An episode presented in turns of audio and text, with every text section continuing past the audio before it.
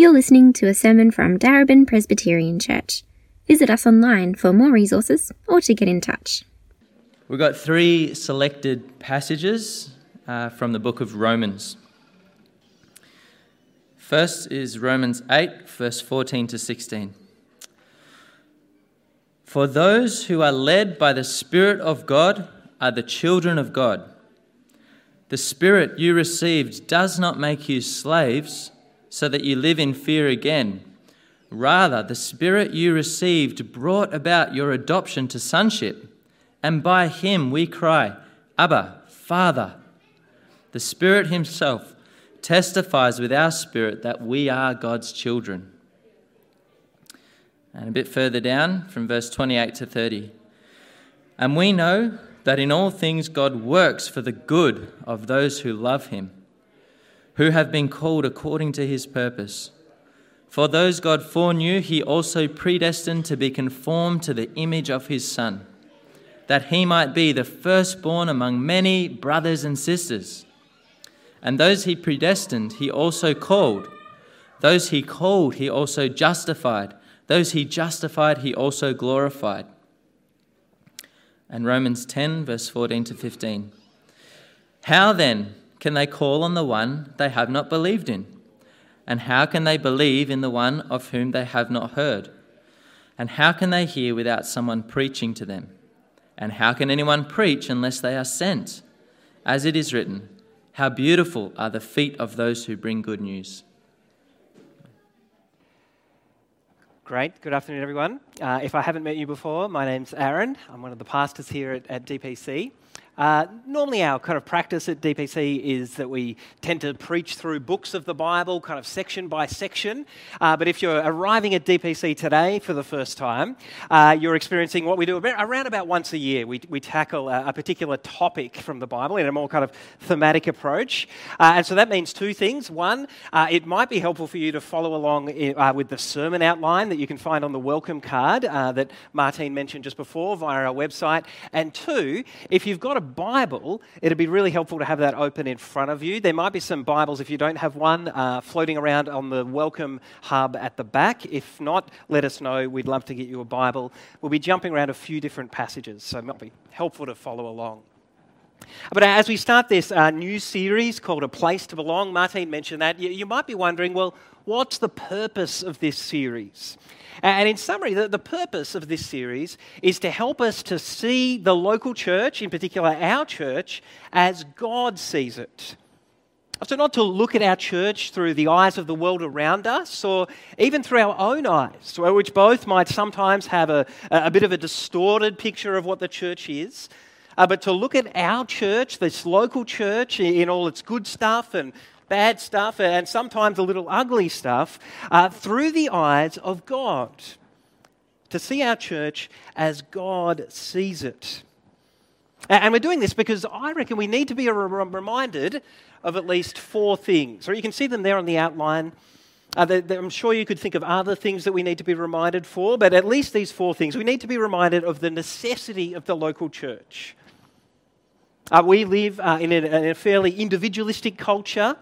Uh, and when it comes to Christianity, it can be easily think, uh, easy to think that if you are a Christian, uh, that it's primarily about you and Jesus. And I reckon that's been reinforced with the kind of growth of the internet, and in particular during the pandemic, most churches are meeting online. Uh, and so you might be tempted to say, well, my relationship, my kind of Christian faith is primarily between me and Jesus, and I can get better preachers than Aaron at home, and I can get better music than these guys at home. So why not just do church at home by myself? But we've got to be reminded in our context of the necessity of the local church. That's the first thing. Uh, second, we've got to be reminded of the significance of the local church. All right, but by and large, in our culture, uh, the church is increasingly considered to be outdated, to be insignificant, if not to be actually a toxic influence in our world, something that's oppressive.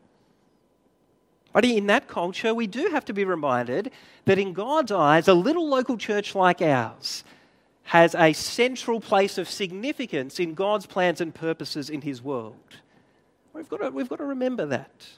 A third, we've got to be reminded of the community of the local church. Right? Our culture's increasingly fragmented. You know, I go to the supermarket, I don't actually speak to a person anymore. I, I, just zip, you know, do my groceries by myself with a little machine. You know, we're increasingly, some of you perhaps live in a house where you just kind of drive in and have an internal door into your house. You don't have to talk to any neighbours. It's a wonderful, no, it's not that good, is it? Like, it's an increasingly fragmented society that we live in. And that's just been exacerbated with uh, the, the whole thing of the pandemic. I'm sure many of you, uh, particularly if you live by yourself, or, or, maybe in a share house with people that you actually don't know that well, and it's been an incredibly discouraging and lonely and disconnected time. Oh, you've got, to be reminded uh, that if you're a Christian, the church, our church, I hope, is the place where you belong. It's the place where you have a place uh, of love and comfort and rest where others would embrace you and encourage you. We've got to be reminded of the community of the church. And fourth, uh, we've got to be reminded of the purpose of the church. I've just said some of us feel really discouraged and disconnected and lonely. Uh, our prayer is this, that this series would offer you real comfort and love, uh, a sense of, of connection to this your local church. But, but others perhaps feel so loved and comfortable and connected in our church uh, that you've kind of lost sight of our great purpose of our church uh, to see as many people as possible coming to know our Lord Jesus. Uh, so you've gotten into a phase of your Christian life where you find it really hard for your comfort in the life of our church to be disrupted in any way for the sake of our great purpose of seeing people come to know Jesus. Uh, so, as we go through this series, we're going to uh, nudge one another to remember our great purpose as our church and to embrace uh, at some cost, some sacrifice for the sake of pressing on with that mission. So that, that's kind of the big picture purpose of this series that we would see our little local church, uh, that we would see our church through God's eyes. So I'm going to pray before we launch into today's topic. Uh, we are called. Let's pray. Please pray with me. Uh, gracious Father, we uh, do long to see the church, our church, as you see it, in a way that is shaped uh, by your word. Uh, and so we pray, Father, that you would watch over us this day as we think about this topic of how you have called us, uh, but at each week of this series, uh, that you would be achieving your purposes uh, in our lives individually uh, and in particular as a community. we pray in Jesus' name. Amen. So uh, I understand that lots of phone calls we get are insignificant. I'm sure you've experienced this. It's not that significant if you get a call from a telemarketer or a political survey, unless you're a, a, a kind of political junkie. Uh, you don't get that excited about the political survey call. Uh, it's not that significant to get a call from a fraudster trying to steal your money, unless, of course, they do trick you, as they've done for me. Uh, I know that's happened uh, for a couple of other people here. Right, those calls, by and large, are insignificant. Why? Well, because by and large, they don't change your life, your purpose, or your identity. Uh, but other calls are very significant. I'm sure some of you have got a call from a family member to say that someone you love has died. But that's a life changing phone call, isn't it? A significant call. I remember getting a call from my eye specialist Right? To say that, Aaron, you do have that degenerative eye condition, and one day you'll go blind. That was a really life changing call for me. It's really impacted on my sense of identity and purpose in life. Maybe you've had a similar call from a doctor at some point. Uh, maybe you've got a call from uh, a new employer or boss letting you know that you've finally got that dream job that you've always wanted. Uh, the job that really has changed your life. Right? So lots of calls are insignificant, but some calls are very significant. They change your life and your purpose and your identity. And what we're looking at today is the wonderful reality that we as a church, the people of God, haven't just been called by a doctor or a family member or, or someone offering us a new job, we've been called by God Himself. And that call by God on our lives has changed our life and purpose and identity. God's call on our life uh, brings us into a new identity, being His children who call on Him as our Father, and it brings us into a new activity, a new purpose for our lives as we give our lives to sharing the good news about Christ, that others might also call on God as Father. So that's where we're headed a new identity, a new activity because of God's call in our life. Now, at point three in the sermon outline, you'll see before we get into that stuff, I do just want to talk briefly about the meaning of the word church in the Bible, uh, because it's actually a little bit connected to this idea of how we've been called together as God's people. And maybe some of you have heard before uh, that the word church in the Bible uh, is the Greek word ecclesia. Now, I don't normally uh, bang on with Greek terms, but it's kind of useful uh, for understanding this idea that we're a community of being called by God. On one level, this word ecclesia, which is a general term, could refer to any assembly of people at all. So later on, you can read Acts 19. Acts 19, verse 32. There's a riotous mob in Ephesus, and they're called an ecclesia. It's not a particularly religious gathering. Uh, in fact, it's nothing like a church at all, but it's called an ecclesia. Uh, but the church takes on this idea of being an ecclesia, and that Greek word ecclesia does consist of two words, two parts, if you like. Uh, there's the part that's ek, which means out of, and the part that's kaleo, which means called. Uh, and so the idea of a church is that it's a, a community of people who have been called out of the world around us by God uh, to be a distinctive people of God. Right? And this is one of the key things that unites us as a church, as an ecclesia.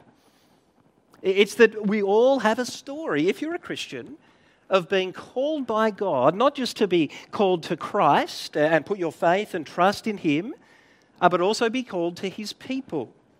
And the other ones who have been called out of the world but what are the characteristics of God's call?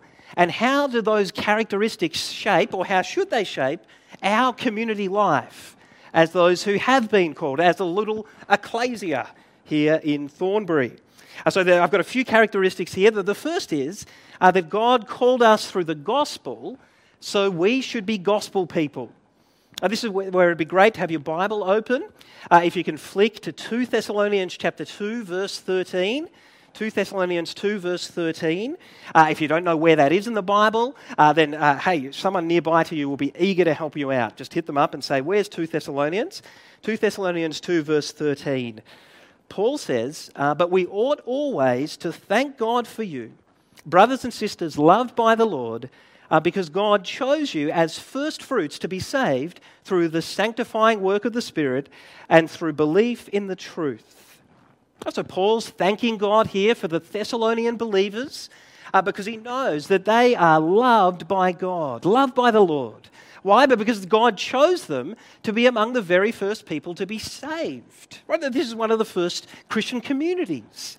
And Paul knows that God chose them uh, because they were saved through the power of God's Spirit and through believing in the truth. Right? Notice that God's Word and Spirit always working together. Or some people are like, well, this is a spirit filled church and this is a word filled church. No, no, no, no. God's word and spirit are always working together uh, in his church. Uh, but how did God's spirit and truth work in the hearts of the Thessalonians that they might come to faith? Well, look in verse 14. Paul says, God called you to this through our gospel, that you might share in the glory of our Lord Jesus Christ. Right? That the Thessalonians were saved because God called them to himself through the wonderful news of the gospel, the good news that Christ lived the life, the perfect life that none of us can live, uh, that he died the death that we deserve to die on the cross, that he was raised to life, that we have the sure and certain hope of eternal life. Right? That the, the Thessalonians were called to salvation as they heard that wonderful news of the gospel. And what does that mean? It means that God might use all sorts of things to soften someone's heart or mind to the truth of the gospel. Like God might use a particular dream or a vision, a wonderful scene in creation. He might use a particular life experience that you've had, whether it be very joyful or, or very painful. He might use great experiences of Christian community or really horrible experiences of Christian community. Like God might use all sorts of things to soften us to the truths of the gospel. But in the end, God calls us to salvation through the gospel, through the wonderful truth of what he has done for us in Christ. That's what's true of us here.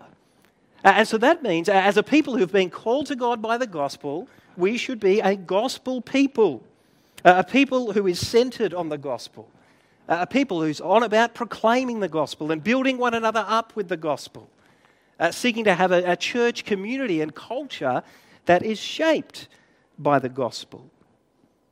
God called us through the power of the gospel, so we should be gospel people. That's the first thing.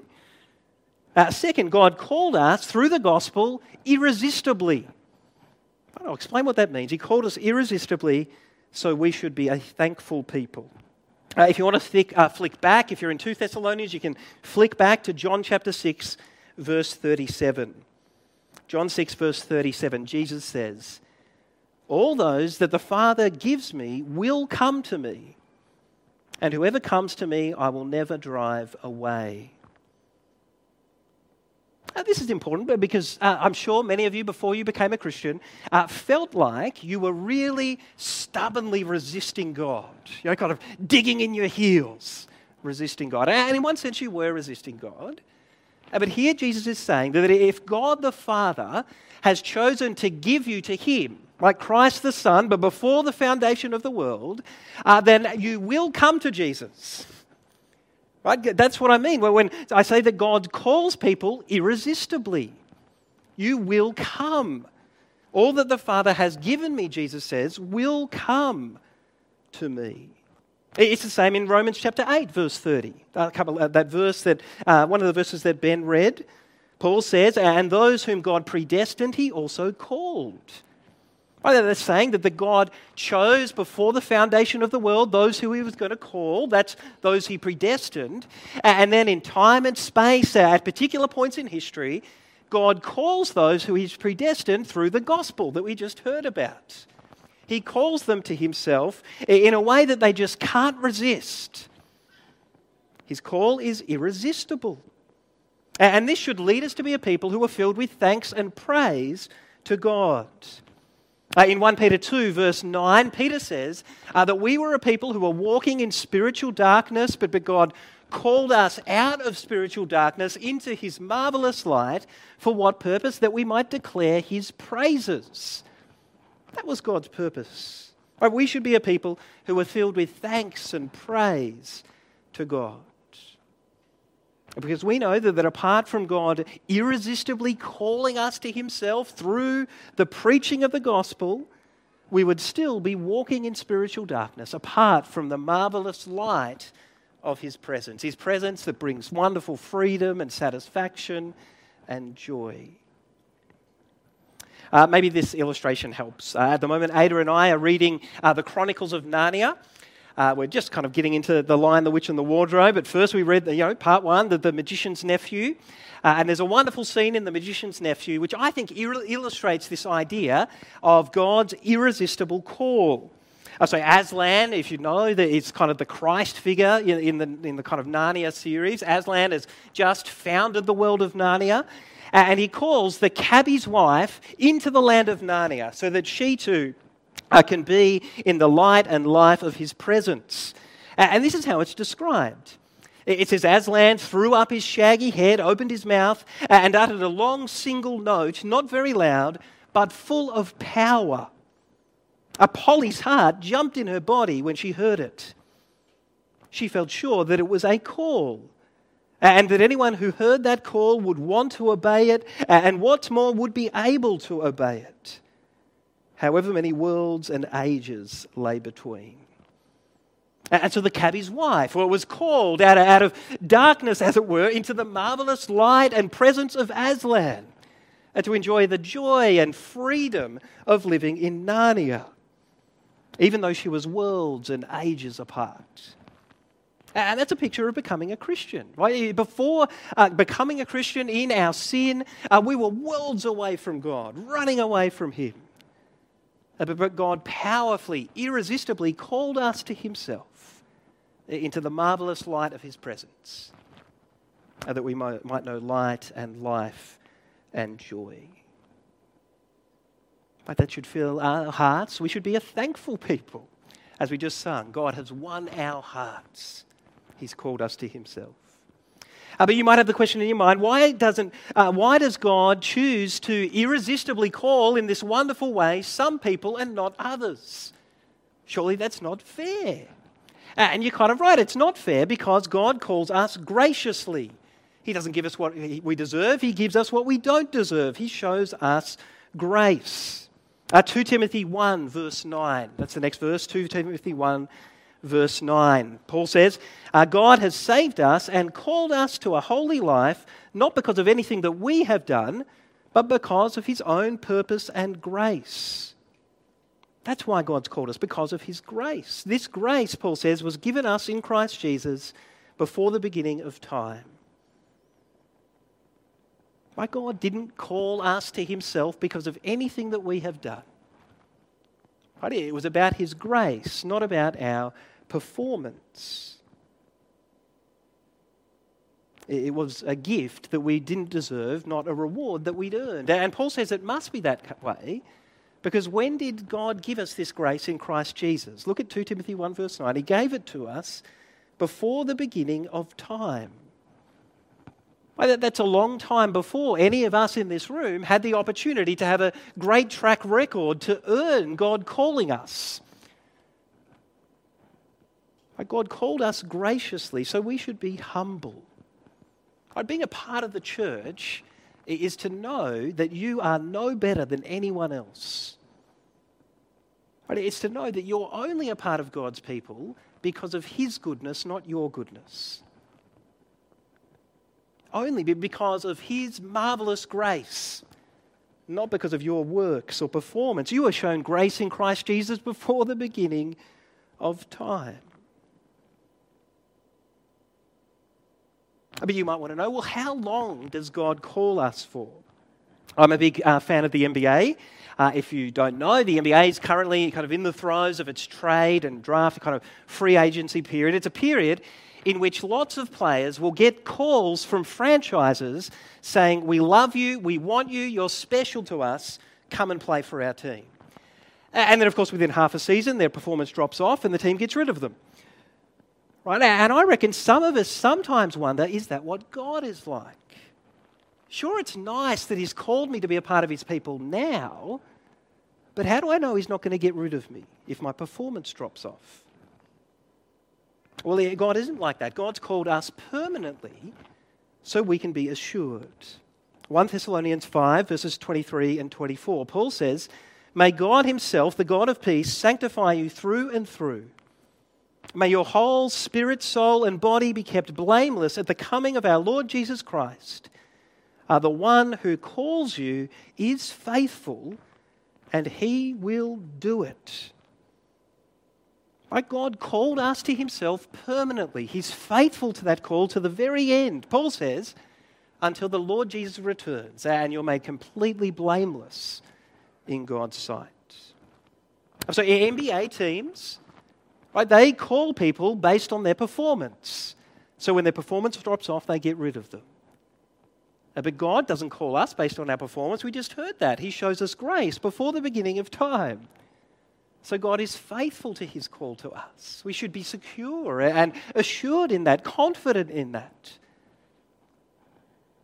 God calls us permanently so we can be assured. And that leads to the final characteristic, which is God called us eternally so we can be hopeful. Uh, Ephesians chapter 1. If you're a quick Bible flicker, you can get to Ephesians chapter 1, uh, verse 18. Paul says, I pray that the eyes of your heart may be enlightened, in order that you might know the hope to which God has called you. I would say that the last uh, 12 or 18 months, I'm sure this is not unique to me, uh, but they've probably been some of the most discouraging in my life. Like it's, it's been easy to be discouraged, hasn't it? To be discouraged, uh, to be a bit depressed, a bit lonely, maybe even filled with despair. And I was thinking that way, as much as that's natural and, and normal, uh, the reality is, as we see here, I need the eyes of my heart to be enlightened so that I might see the hope to which God has called me to, called us to. What is that hope? If you've got Ephesians 1 open, you can look back at Ephesians 1, verse 10.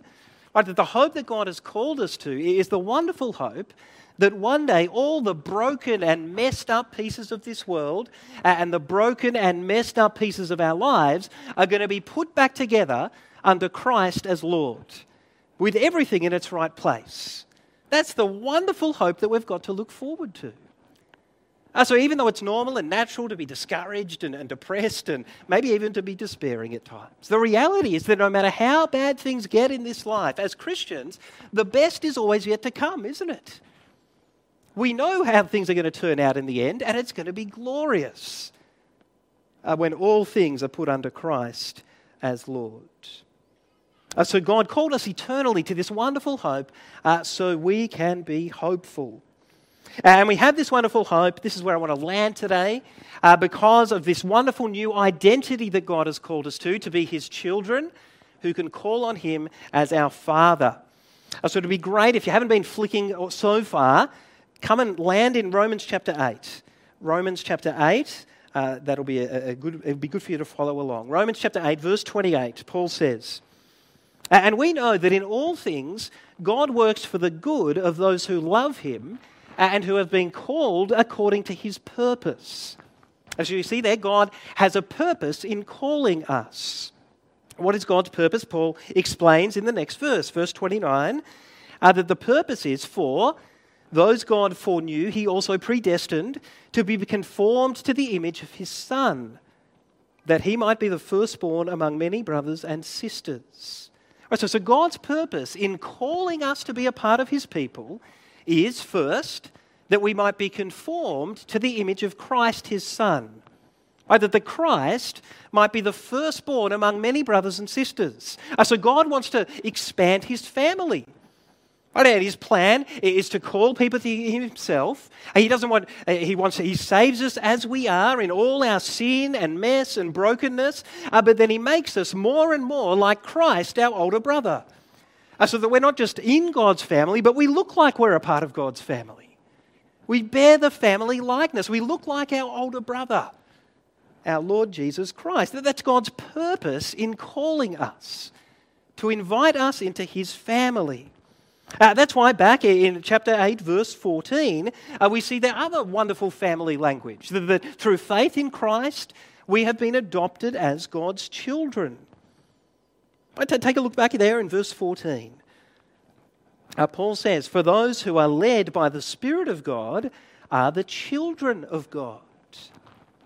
I see how all that, you know, as Christians, we, we believe that God is Trinity, three in one. So here Paul's saying that those who have faith in God the Son and are filled with God the Spirit are children of God the Father. We're a part of the family. So, in verses 15 and 16, Paul says, The Spirit you received uh, doesn't make you slaves so that you would live in fear again. Uh, rather, the Spirit you received uh, brought about your adoption to sonship, uh, and by him we cry, Abba, Father.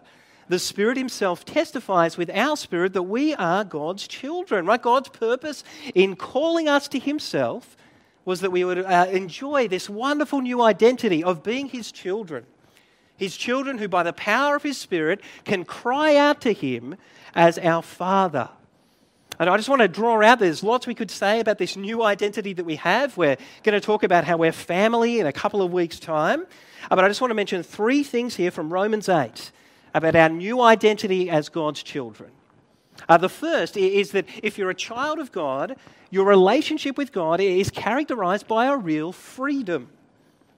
Oh, if you look at, verse 15 here, right, Paul says uh, that a child of God does, knows that they're no longer a slave uh, who's desperately trying to earn God's love and acceptance through their own works and obedience. That's not a child. A child of God, Paul says, uh, is someone who delights in the fact that they already have God's love and acceptance through Christ's work and obedience on the cross. Uh, so our relationship with God is characterized by freedom, not fear. This wonderful freedom in our relationship with God, which is reinforced by the fact uh, that we cry out to God as our Father. Right, if you've got kids or you've got a, a, loving dad, you might remember that for the most part you feel free to cry out to your dad at any time of the day or night for their help. That's what my kids feel free like. Right? I just nudge Gabby and say, you know, but like, right, this is the freedom that, comes from being secure in the love of God as your father. You can cry out to him. So our relationship with God has real freedom. Uh, our relationship with Him has real affection.